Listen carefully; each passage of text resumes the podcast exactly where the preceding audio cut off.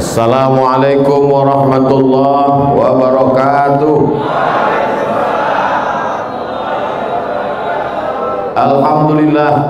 Wassalatu wassalamu ala rasulillah. Sayyidina wa maulana Muhammad Ibni Abdillah. Wa ala alihi wa sahbihi wa man tabi'ahu wa Subhanaka la ilma lana illa ma'allamtana Innaka antal alimul hakim Rabbi surah li sadri wa yassir li amri wa hlul uqdatan min lisani yafqahu qawli Yang kita hormati guru-guru kita alim ulama, tokoh masyarakat hadir bersama kita pada hari ini Al Mukarram Ustadz Zulfikar Hajar, Dr. Amhar Nasution, Al Mukarram Ustadz Iqbal Sauki LC, Para ustadz, para guru tak dapat saya sebut satu persatu. Insya Allah kita semua yang hadir ini dimuliakan Allah Subhanahu Wa Taala.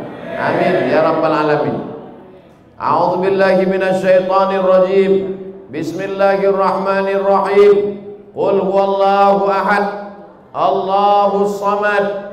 Lam yalid wa lam yulad wa lam yakul lahu kufuwan ahad. Kalau saya baca begitu istilahnya wakaf wakaf artinya berhenti lawan dari wakaf wasal wasal itu dibaca menyambung Bismillahirrahmanirrahim. Qul huwallahu ahadun illahus samad lam yalid wa lam yulad wa lam yakul lahu kufuwan ahad. Menyambung namanya wasal. Berhenti namanya wakaf. Maka tanah yang selama ini ditanam kelapa hasilnya mengalir. Selama ini di atas tanah itu dibangun kos-kosan disewa orang mengalir. Tapi ada tanah yang berhenti mengalir duitnya. Berhenti mengalir ke kantong orang yang punya tanah. Berhenti itu bahasa Arabnya wakaf. Maka berarti orang yang berwakaf sudah berhentilah duit itu mengalir untuk dia di dunia tapi mengalir untuk dia sampai hari kiamat maka tanah itu disebut dengan tanah wakaf. Dalam Islam ini ada namanya infak. Infak itu bisa habis. Orang berinfak duit masuk ke kotak hari Jumat. Duitnya dibayarkan ke listrik, dibayarkan ke air, habis. Ada orang berinfak, infaknya lilin.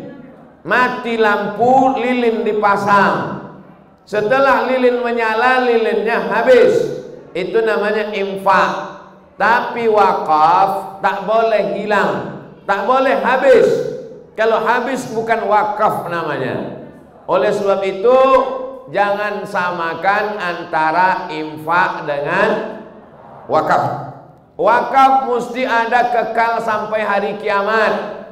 Oleh sebab itu kalau kita pergi ke kota Al-Madinah Al-Munawwarah wakaf sumur Utsman bin Affan umurnya 1400 tahun masih ada sampai sekarang. Kenapa begitu? Karena tidak ada manusia yang berani mengambil alih, menukar, menutup, menjual wakaf. Maka semua akan dituntut di hadapan Allah Subhanahu wa taala. Yang punya jabatan jabatannya akan dituntut yang punya kekuasaan kekuasaannya akan dituntut yang punya mulut ustadz-ustadz yang mau bersuara diam dia melihat kebatilan. Maka dia kata Imam Abu Ali Ad-Daqqaq as-sakitu anil haq orang yang diam melihat kebenaran diambil diinjak-injak syaitanun akhras. Mereka adalah setan bisu. Walaupun dia ustaz Walaupun dia ulama, diam dia melihat kebenaran, dipijak-pijak orang, maka dia setan bisu. Setuju atau tak setuju? Terserah mau setuju tak setuju bukan urusan saya. Saya menyampaikan aja. Beda infak dengan wakaf Infak itu serahkan aja duit. Ini ada duit 50 ribu, masuk ke kotak infak, selesai. Kalau wakaf ada namanya rukun. Rukun wakaf itu ada empat. Yang pertama orang yang berwakaf. Yang kedua orang yang menerima wakaf. Yang ketiga barang yang diwakafkan yang tak boleh habis sampai hari kiamat. Yang keempat ada ijab dan kabul, bukan kubul. Ada orang yang berwakaf, aku wakafkan tanah ini untuk membangun masjid di atasnya. Ada orang yang menerima wakaf, namanya nazir. Kuterima wakafmu ini kami bangun masjid. Ada tanah wakafnya, tak boleh hilang sampai hari kiamat. Inilah dia tanah ini. Lalu kemudian ada ijab kabul antara mereka berdua. Kuwakafkan tanahku ini yang selama ini hasilnya mengalir ke kantongku, yang selama ini duitnya cair, tapi setelah wakaf berhenti dia karena aku mengharapkan balasan dari Allah. Kata orang yang menerima wakaf, aku terima dan ini menjadi milik umat Islam sampai hari kiamat. Maka tanah itu tidak disebut tanah infak, tapi tanah itu disebut dengan tanah wakaf. Kalau ada umat Islam di sekitar tanah wakaf ini yang takut mempertahankan tanah wakaf ini, silakan pindah ke kabupaten provinsi lain biar selamat kalian di akhirat nanti. Daripada kalian tinggal di sini dekat dengan tempat ini, diam kalian tanah wakaf ini diambil orang, maka kalianlah yang paling berat tuntutannya di hadapan Allah Subhanahu wa taala.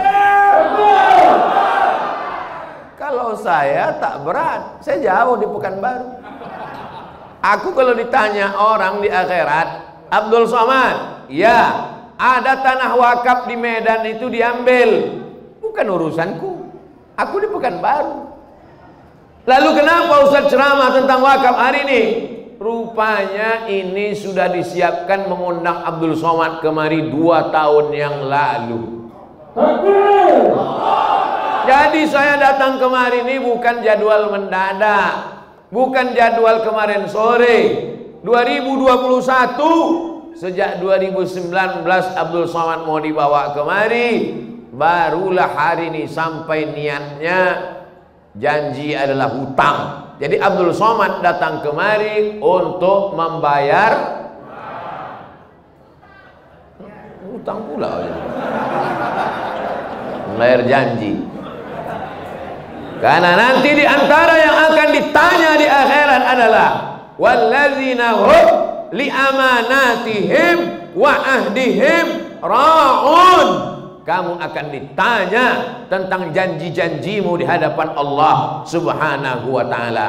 Nanti kalau aku ditanya, "Hai Abdul Somad, sudah kau bayar janjimu dua tahun yang lalu ke Masjid Amal Silaturahim?" Alhamdulillah hari ini sudah terbayar. Kalau mati saya tak ada lagi sangkutan hutang piutang saya di hadapan Allah Subhanahu wa taala. Bapak Ibu yang dimuliakan Allah, aslinya kalau dulu ini tanah wakaf, umat Islam yang ada di sekitar tanah wakaf ini mestinya membeli tanah wakaf sekeliling ini, bangun rumah sakit, rumah sakit di atas tanah wakaf, hasilnya untuk masjid. Bangun hotel, hotel di atas tanah wakaf, hasilnya untuk masjid. Bangun ruko. Ruko di atas tanah wakaf. Hasilnya untuk masjid. Begitu aslinya. Bukan tanah wakaf itu dijual diganti dengan yang lain. Paham? Jadi umat Islam di sekitar masjid amal silaturahim sudah melakukan kekeliruan. Mestinya dulu tanah-tanah di samping ini dibebaskan, dibeli untuk bangun ruko, hasilnya untuk masjid, dibeli bangun rumah sakit, hasilnya untuk masjid. yang mengelola wakaf boleh mengambil keuntungan 10%. Jadi kalau dapat tahun itu 100 miliar, maka pengurus wakaf boleh mengambil berapa? Hmm, emang kalau udah cerita duit ini banyak lupa. Itulah makanya kami kuliah di Al-Azhar gratis. Ustadz Zulfikar Hajar gratis. Ustadz Abdul Somad gratis. Ustadz Iqbal Sauki gratis. Tiket pesawat dari Kairo. Selesai saya dapat ijazah LC, saya bawa ke kantor Bu Us ngurus tiket. Saya tanya, ini tiketnya dari Kairo sampai Jakarta atau sampai Pekanbaru. Saya takut tiket ini sampai Jakarta, nanti di Jakarta saya naik apa ke Pekanbaru. Saya tanya, ini tiket ini ditanggung Azhar sampai mana? Kata orang Al Azhar, ada airport di belakang rumah kau. Kalau ada airport di samping dapur kau Abdul Somad, kami belikan tiketnya dari Kairo sampai airport di belakang rumah Abdul Somad. TK gratis, SD gratis, SMP gratis, SMA gratis, S1 gratis, S2 gratis, S3 gratis. Kawan saya sakit perut diperiksa usus buntu gara-gara rajin makan cabai tapi malas mengunyah cabai. Asal masuk kiri kanan panas bertumpuk biji cabai dalam usus buntu. Pergi ke rumah sakit Al-Azhar. Setelah operasi bayar. Berapa pon? Bayar 3000 pon. Kali 3000, 3 kali 3, 9 juta. Duit tak ada, krisis moneter. Tunjukkan kartu Al-Azhar. Dari mana kau? Dari Al-Azhar. Nih, langsung gratis. Kenapa? Karena Al-Azhar punya wakaf yang luar biasa. Alhamdulillah teori wakaf ini tak dilaksanakan di tempat lain yang melaksanakannya mana Masjid Amal Silaturahim sudah membangun apartemen di samping hebat tak orang Medan Hah? mana yang membangun mana yang membangun begitu aslinya wakaf. Sekarang kalau umat Islam disebut wakaf yang terbayang di mata dia pejamkan mata. Apel terbayang apel. Ombus-ombus terbayang ombus-ombus. Wakaf terbayang kuburan. Karena yang ada di kepala dia bahwa tanah wakaf itu adalah tanah kuburan tanah wakaf memang tanah kuburan tapi tanah kuburan bukan hanya tanah wakaf. Wakaf dalam Islam adalah produktif menghasilkan. Kalaulah tanah masjid dikelola dengan baik takkan ada lagi orang mengutip duit 2000 perak di pinggir jalan ditangkap pakai jaring penangkap ikan pakai apa nama menangkap itu? Pakai jala pakai tangguh saya tahu saya cuma mancing aja ada tak di Medan ditangguh duit itu datanglah jamaah dari Malaysia saya membawa jamaah naik bis Sampai di tengah jalan Nampaklah orang Indonesia menangguk duit 2000 perak pakai tangguk. Ditanya orang Malaysia, apa nih? Apa nih Ustaz? Ada ikan ke? Kata dia. Oh, bengkak muka saya saking malunya. Saya bilang, saya alih-alihkan cerita. Ah, jadi Republik Indonesia adalah negeri yang terbesar dengan pulau-pulau. Eh, jadi tangguk ni apa? Ustaz tanya-tanya lagi pakcik. Uh, tengok aja lah jalan ke muka itu memang agak gila sikit malu hilang muka negeri gemah ripah lo cenawi di atas minyak di bawah minyak di bawah minyak pangkalan susu pangkalan berandan minyak mengalir sampai hari ini. Pernah berhenti sumur minyak itu sekali. Ketika Syekh Abdul Wahab Rokan dibuang oleh Belanda berhenti minyak itu. Begitu dibalikkan mengalir balik. Karena minyak itu datang dari Allah. Wali-wali Allah diganggu. Berhenti rahmat. Man adzali waliyan faqad adzantuhu bil harbi. Siapa yang mengganggu wali-waliku berarti dia berperang dengan aku. Dicabut Allah taala rahmat.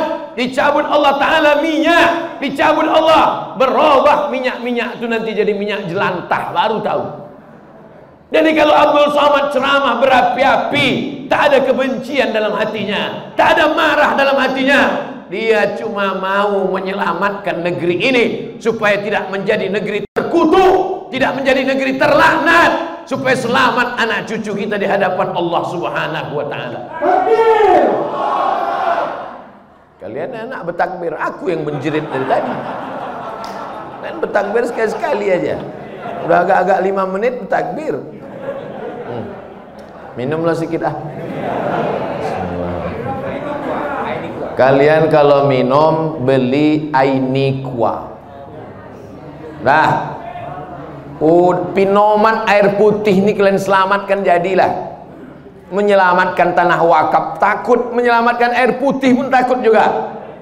Beli aini kuah kalau kaya yang punya aini kuah ini dia akan menyekolahkan anak yatim. Kalau kaya yang punya aini kuah ini dia akan membangun masjid.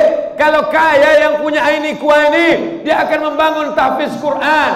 Betul tapi kalau yang kalian kayakan itu orang tak percaya kepada Allah, tak percaya kepada alam kubur, kemana duit itu dia buat? Terserah dia lah, mana kita tahu? Hmm, tak jadi aku minum. Bismillah. Sedap ini kuah ni. Cemana rasanya Pak Ustaz? Susahlah menceritakan rasanya kepada orang yang tak pernah merasakannya lam ya'rif man lam yadhuk. Begitu kata orang ulama tasawuf. Tak tahu dia kalau tak pernah merasakannya. Bagaimana rasanya mewakafkan tanah ini dulu? Yang tahu tuh hanya orang yang berwakaf. Orang yang tak pernah berwakaf tak tahu dia rasanya mewakafkan tanah. Bisa kau merasakan rasanya mewakafkan tanah? E, gimana rasanya Pak Ustaz ya? Pernah kau wakaf enggak. Sedekah? Pernah. Berapa? 2000 perak macam orang bersedekah duit 2000 perak mau merasakan rasanya mewakafkan tanah? Meleleh air matanya. Kalau sampai umat Islam di sekitar masjid amal silaturahim tak bisa menyelamatkan tanah wakaf ini. Mereka sudah menyelamatkan hartanya ketika dia hidup. Mereka sudah menyelamatkan tanahnya ketika dia hidup. Sekarang mereka sudah pindah dari atas tanah masuk ke dalam tanah. Sekarang ini tanggung jawab mereka atau tanggung jawab kita? Tak tahu saya siapa yang menjawab karena mulutnya bertutup masker. Sekarang tanah wakaf ini menjadi tanggung jawab mereka yang sudah di dalam tanah atau kita yang masih berjalan di atas tanah kita bertanggung jawab di hadapan Allah Subhanahu wa taala. Nyawa yang dititipkan Allah di badanmu membuat matamu masih terbuka, membuat telingamu masih mendengar, membuat tanganmu masih melangkah, membuat kakimu masih melangkah, membuat tanganmu masih mengayun, membuat suaramu masih bergetar. Itu bukan gratis, guys itu akan diminta tanggung jawab di hadapan Allah Subhanahu wa taala. La tus'alunna yauma idzin anin naim man mata duna malihi fahuwa syahid. Siapa yang mati membela hartanya maka dia mati syahid. Kalau datang perampok ke rumah bapak. Nauzubillah, nauzubillah, nauzubillah. Datang perampok ke rumah bapak, dicabutnya golok, Mana yang mau kubunuh? Istrimu atau kuambil hartamu ini? Apa jawab bapak? Bunuhlah istriku ini pak. Nah, orang Medan tak ada orang Medan ini setia-setia, betul kan pak? Beda-beda tipis antara setia sama takut. Kau bela hartamu, kau selamatkan, kau lawan si perampok itu, datang si perampok itu dibacoknya kepalamu, mati kau. Matinya mati apa? mati syahid. Man mata duna malihi fahuwa syahid. Siapa yang mati membela hartanya mati syahid. Ini tanah masjid ini harta siapa? Kutanya sekali lagi. Suaraku sampai tak keluar sana kutanya sekali lagi ini tanah masjid ini harta siapa Kutanya sekali lagi, ini tanah masjid ini harta siapa? Harta umat Islam, harta Allah, harta wakaf. Maka siapa pun yang mempertahankannya, maka dia mati. Sedangkan harta rumahmu, duitmu, kursimu, pintumu, jendelamu diambil orang. Kau mati gara-gara itu, mati syahid apalagi harta milik Allah Subhanahu wa taala. Selangkah tak boleh mundur, satu keramik tak boleh pecah, satu jendela tak boleh diganggu. Melangkah sekali mati syahid. Percaya tidak? Terserah kalian, mau tak percaya aku dah menyampaikan. Nanti sama-sama mati kita. Sama-sama kita dikubur, sama-sama kita di akhirat. Di situ baru nampak betul apa tidak cakap Abdul Somad ini. Kalau ada orang yang mengatakan, yang takbir dulu, tahan-tahan. Kalau ada orang yang mengatakan, boleh wakaf itu dialihkan, boleh wakaf itu dipindahkan, boleh wakaf itu dijauhkan. Pertama-pertama masjid kecil dulu ditesnya. Masjid amal silaturahim dulu untuk mengetes umat Islam dipindahkan masjid amal silaturahim, dibangun apartemen, dibangun kondominium, diam umat Islam. Nanti lama-lama dibuatnya masjid agak besar sikit. Betul? Cari masjid agak besar sikit, pindahkan di atas tapak masjid besar itu dibangun ruko, dibangun hotel, dibangun kondominium, dibangun apartemen. Diam umat Islam. Lama-lama Masjid Raya Al-Masun peninggalan Sultan Delhi itu paling strategis dibangun orang nanti hotel kondominium dibangunnya di sana hotel dibangunnya apartemen dipindahkannya masjid raya itu ke tepi laut di pantai Labu sana mau kalian tes case tes case coba dulu kira-kira gelombangnya besar apa tidak kalau gelombang besar diam. Kalau umat Islam diam, hantam, bantai. Betul yang kucakapkan nih. Jadi kalau masjid nih kata orang, ah masjid kecil aja kok. Ah masjid yang seperti ini aja kok. Kan sudah digantikan dengan yang ini tes. Akan terjadi pada masjid yang lebih besar. Akan terjadi pada masjid-masjid lain maka umat Islam mesti sadar dan paham. Saya tahu ini ceramah saya ini didengar orang. Tidak semua yang datang kemari mau mendengar ceramah Abdul Somad. Banyak juga yang mau memata-matai Abdul Somad. Untuk itulah maka ku habiskan suaraku ini. Keberanian tak membuat kau cepat mati. Ketakutan tak membuat kau lama mati. Mau berani, mau takut, tetap ma mati.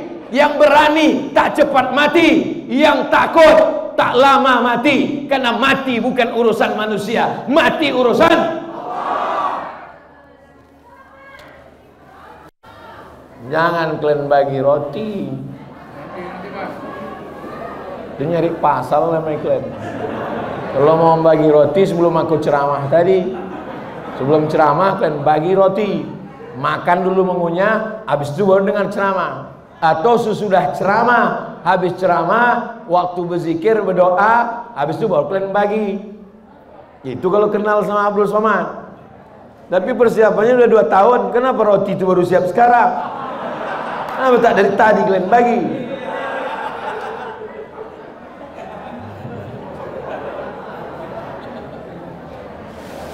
Hmm, sampai mana tuh ceritanya?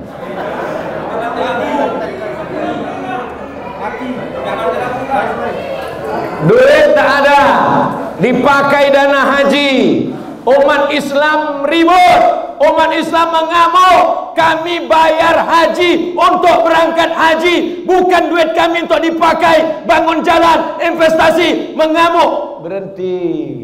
Memang begitu tesnya. Kalau umat Islam mengamuk Berhenti. Tapi kalau umat Islam diam Lanjut. Diamlah kalian. Habis masjid ini. Betul? Yang punya jabatan, yang punya kekuasaan, yang punya tanda tangan. kalian akan dituntut di hadapan Allah Subhanahu wa taala. Silakan kalian jadi gubernur, silakan kalian jadi wali kota, silakan kalian jadi presiden. Setiap yang fakir, yang miskin, yang duafa, yang tak makan, jabatan kalian cuma dua periode, tapi hisap kalian di akhirat kekal selama-lamanya. Betul? Kan tinggal jawab betul aja. Bapak Ibu yang dimuliakan Allah Subhanahu wa taala. Nanti ustadz-ustadz yang diam, yang tak mau bicara, yang hanya ngajak orang solawat, ngajak orang tahajud, ngajak orang sholat sunat, supaya orang tak sakit hati. Judul ceramahnya sabar, supaya diundang terus. Silakanlah kau bercakap. Tapi nanti kau juga akan dihisap, dituntut di hadapan Allah Subhanahu wa taala. Abdul Somad diejek, dicaci maki. Yang mengejek mencaci maki di medsos itu namanya haters. Bahasa Inggrisnya hate, benci. Haters, pembenci. Bahasa Inggrisnya haters. Bahasa Arabnya syaitan. Intel-intel yang digaji oleh negara dari uang rakyat untuk menjaga kedaulatan negara kesatuan Republik Indonesia supaya drone laut Cina tidak masuk ke tanah kita. Supaya negeri kita tidak dijajah sebagaimana dulu dijajah oleh Belanda dan Jepang. Itu tugas pokok mereka. Betul?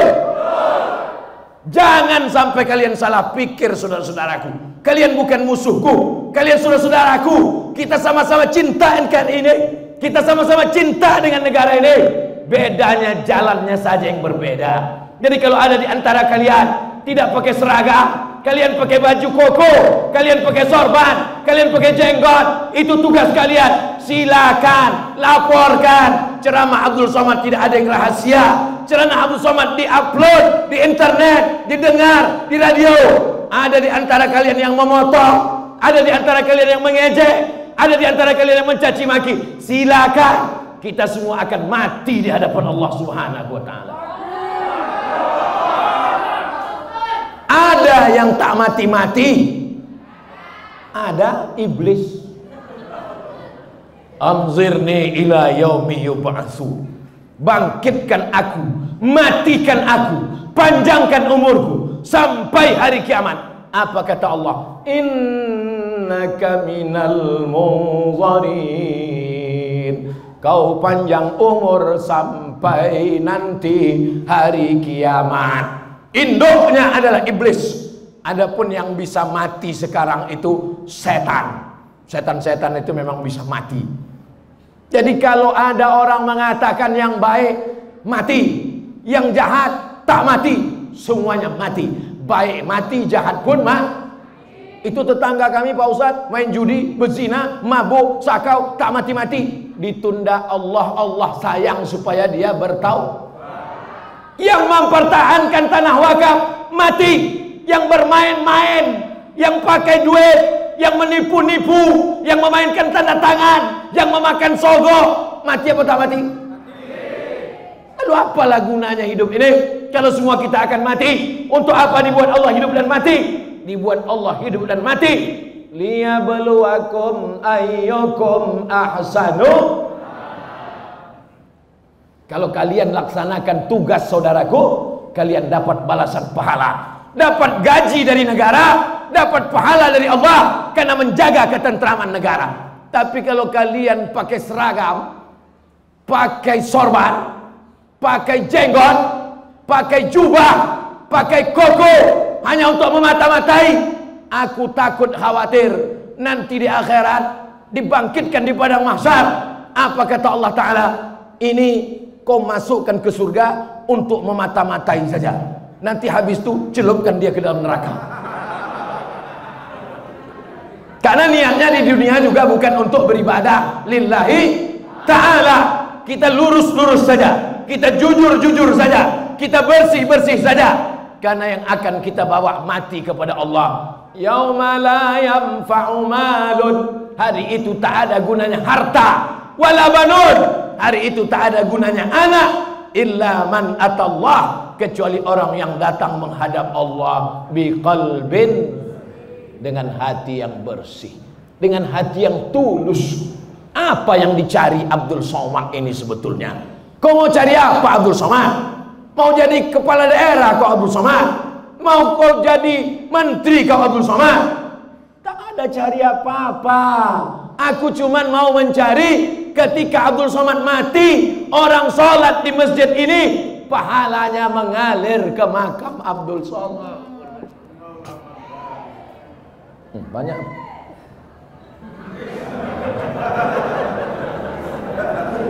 Sebetulnya masjid itu dulu sudah mau tumbang. Sebetulnya masjid itu sudah sudah sudah capek masyarakat mempertahankannya. Tiba-tiba ramai orang berkumpul. Datang Abdul Samad. Sebetulnya jamaah sudah semangat. Abdul Samad hanya menambah semangat saja. Bertahan kami. Tak jadi. Mengalirlah pahalanya ke makam Abdul Samad. Karena Abdul Samad belum ada membangun masjid. Kalau kau sanggup bangun masjid, bangun masjid. Kalau kau sanggup wakafkan tanah, wakafkan tanah. Tapi kalau kau tak sanggup, pertahankan saja yang ada. Sudahlah tak membangun masjid, sudahlah tak mewakafkan tanah masjid. Mempertahankan yang ada pun tak bisa. Mati ajalah kau beb. Betul.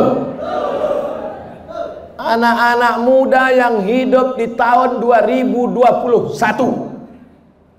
Tahun berapa sekarang?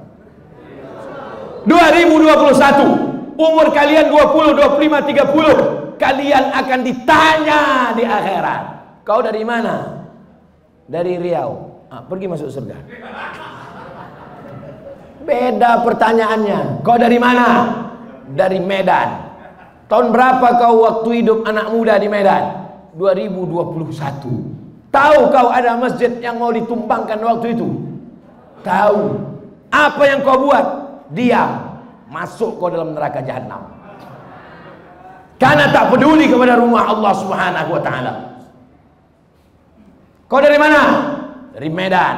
Tahun 2021 berapa umurmu waktu itu? 70 ah dimaafkan Jangankan mau berjihad mempertahankan masjid amal silaturahim, diajak bertakbir pun tak sanggup. Allah Akbar. Jadi yang umur-umur 70 bersyukurlah alhamdulillah. Tapi kalian yang muda-muda yang bersemangat, kalian akan diminta tanggung jawab di hadapan Allah Subhanahu wa taala. Kenapa? Nah, ada baliho yang tumbang.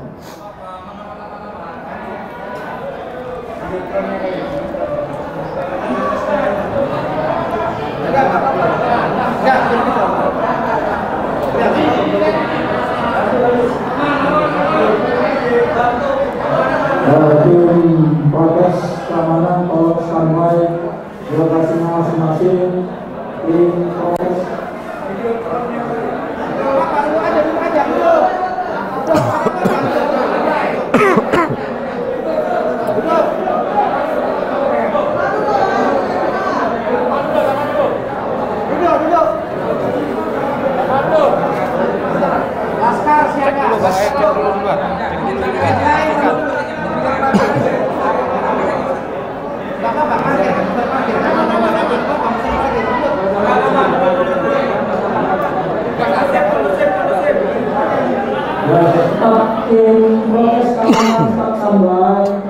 kita kita tetap lanjutkan kita tetap tausiah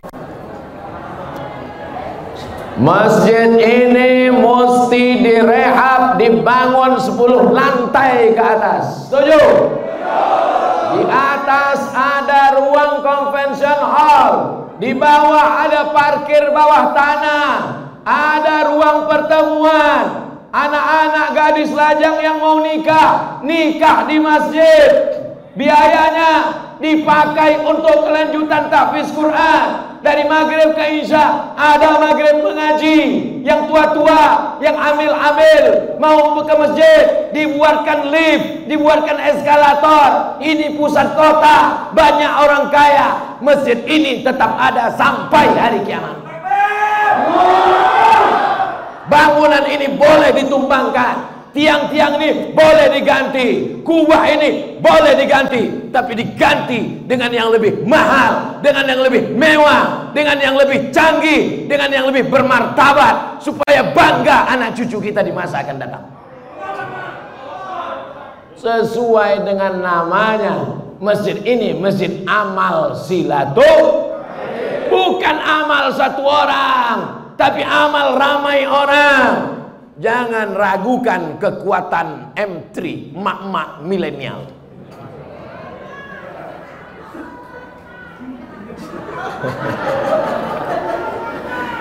Yang paling dicari orang sekarang kalau ada orang mau menjual rice cooker mau memasarkan perhiasan mau menjual mobil yang dicarinya bapak-bapak apa mak-mak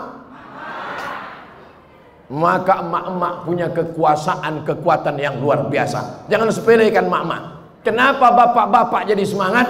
Itu karena ibu-ibu juga bersemangat. Betul? Apa itu udah letoy udah mau mati udah. Begitu ibu itu pulang takbir bang. Masjid mesti berdiri. Iyalah deh gitu. jadi ibu-ibu ini luar biasa. Ibu bisa mempengaruhi suami. Ibu bisa mempengaruhi anak Ibu bisa mempengaruhi menantu, ibu bisa mempengaruhi cucu, ibu bisa mempengaruhi tetangga. Maka dengan satu ibu, insya Allah jamaah melimpah ruah ke depan. Abdul Somad akan datang lagi ke masjid ini bukan ceramah, tapi meresmikan masjid amal silaturahim sebelum lantai. Pemencetan tombol di lantai 10 convention hall, perpustakaan, laboratorium, parkir bawah tanah, masjid mengaji, ruang mualaf. Semua orang Medan mau masuk Islam, datang pengajiannya di sini, pakai AC. Tak macam ini panasnya minta ampun. Pemancetan tombol Masjid Amal Silaturahim oleh Profesor Dr. Abdul Somad LCMA habis baterai. Semua mesti berawal dari mimpi-mimpi. Itu Abdul Somad tukang mimpi. Mana pula ada duit? Kita iklankan melalui Instagram. Kita iklankan melalui TV. Assalamualaikum warahmatullahi wabarakatuh. Saya sedang berada di Masjid Amal Silaturahim Kota Medan. Kita akan membangun masjid 10 lantai. Saudaraku yang sedang merantau dari Sabang sampai Papua yang ada di luar negeri, silakan kirim ke nomor rekening berikut ini. Pembangunan masjid 10 lantai Amal Silaturahim akan kita resmikan pada tahun tanggal 2 bulan 2 2022. Innama amruhu idza arada syai'an yaqula lahu kun Allah cuma ingin menguji. Ada yang diuji dengan sakit, sabar. Ada yang diuji dengan miskin, sabar. Ada yang diuji dengan buta, sabar. Ada yang diuji suaminya dilarikan pelakor, sabar.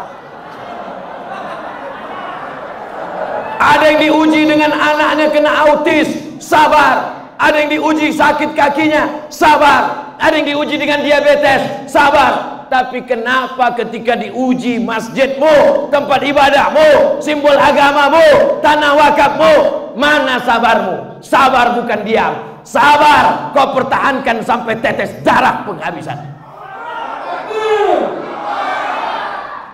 Jangan cuma takbir-takbir aja. Takbir bukan main lagi. Pas giliran sedekah 5000 perak. Mana kita mau membangun masjid 10 lantai? Assalamualaikum warahmatullahi wabarakatuh. Saya dari Gaperta Ujung. Tak mau memberikan pertanyaan. Hah? Saya cuma mau mendoakan supaya Ustadz Somad diberikan kesehatan. Serta keberkahan umur. Agar bisa Ustadz membagi ilmu-ilmu kepada kami Ustadz. Saya punya anak tiga Doakan semoga anak saya menjadi anak yang soleh dan solehah Menjadi kurrata ayun sejuk di pandang mata Bisa berbakti kepada orang tua Nanti di akhir majlis kita berdoa kita doakan semua anak-anak muda ini bebas selamat dari narkoba. Mana kita mau menyelamatkan masjid amal silaturahim? Pas dia aja, mari kita selamatkan masjid. Kau aja lah dulu Ustaz. Ada yang mabuk kamput, ada yang mabuk sakau, ada yang sabu-sabu, ada yang ngisap ganja, ngisapnya bulan kemarin, mabuknya sekarang. Bismillahirrahmanirrahim. Sekarang banyak yayasan atas nama pribadi mengumpulkan infak sodakoh wakaf, merekrut donatur tapi banyak menggunakan untuk pribadi, termasuk pondok tahfiz Quran. Pernahkah kalian mendengar Abdul Somad ceramah mengumpul duit jamaah untuk pesantren Abdul Somad pribadi? Pernah? Bertahun-tahun sudah Somad ceramah dari Sabang sampai Papua. Ada Abdul Somad mengatakan ini untuk pesantren Abdul Somad. Ada? Abdul Somad mau mengasih contoh bahwa kalau buat yayasan, buat yayasan untuk umat dikelola oleh umat. Baliknya ke umat. Abdul Somad ini ada tanah 10 hektar. Aku tak mau. Nanti kalau ku terima tanah wakaf. Tapi yang berdiri di situ siapa? Rumah Abdul Somad. Rumah anak Abdul Somad. Rumah cucu Abdul Somad. Rumah istri Abdul Somad. Istri pertama istri kedua istri ketiga istri keempat. Abdul Somad sampai hari ini tidak punya pesantren tapi menghidupkan pesantren-pesantren jamaah, pesantren guru-guru besar, pesantren-pesantren. Jadi kalau Abdul Somad penggalangan dana di Medan, duitnya untuk orang orang Medan. Tak pernah saya kumpulkan, oh serahkan cincin ibu, gelang ibu, semuanya ku bawa pergi ke Pekanbaru. Seperak tak ada pernah dibawa. Ceramah di Kalimantan, untuk orang Kalimantan. Ceramah Sulawesi untuk orang Sulawesi. Ceramah di Aceh untuk orang Aceh. Tanah wakaf di Aceh dikelola orang Aceh. Balik manfaatnya kepada masyarakat Aceh. Begitu jugalah dengan Sumatera Utara ini. Begitu wakaf yang benar. Jangan sampai orang trauma sama ustadz. Trauma sama supir angkot. Aku trauma karena pernah ditabrak sudaku. Trauma sama preman. Masih lumayan. Jangan sampai orang trauma sama ustad. Aku trauma sama ustad nih. Asal nampak aku muka ustad, trauma lah aku. Karena tanahku dulu dilarikannya. Duitku dulu diambilnya. Biniku pun dihilangkannya. Bapak Ibu yang dimuliakan Allah Subhanahu wa taala, kita kasih contoh wakaf yang baik. Wakaf mesti dikelola oleh nazir, lalu kemudian milik umat dipertanggungjawabkan dunia akhirat. Sebesar biji sawi akan dituntut di hadapan Allah. Doakan Abdul Somad supaya istiqomah. Jangan sampai lain di bibir lain di hati. Munafik masuk dalam kerak api neraka. Ala hazihin niyah al-fatihah.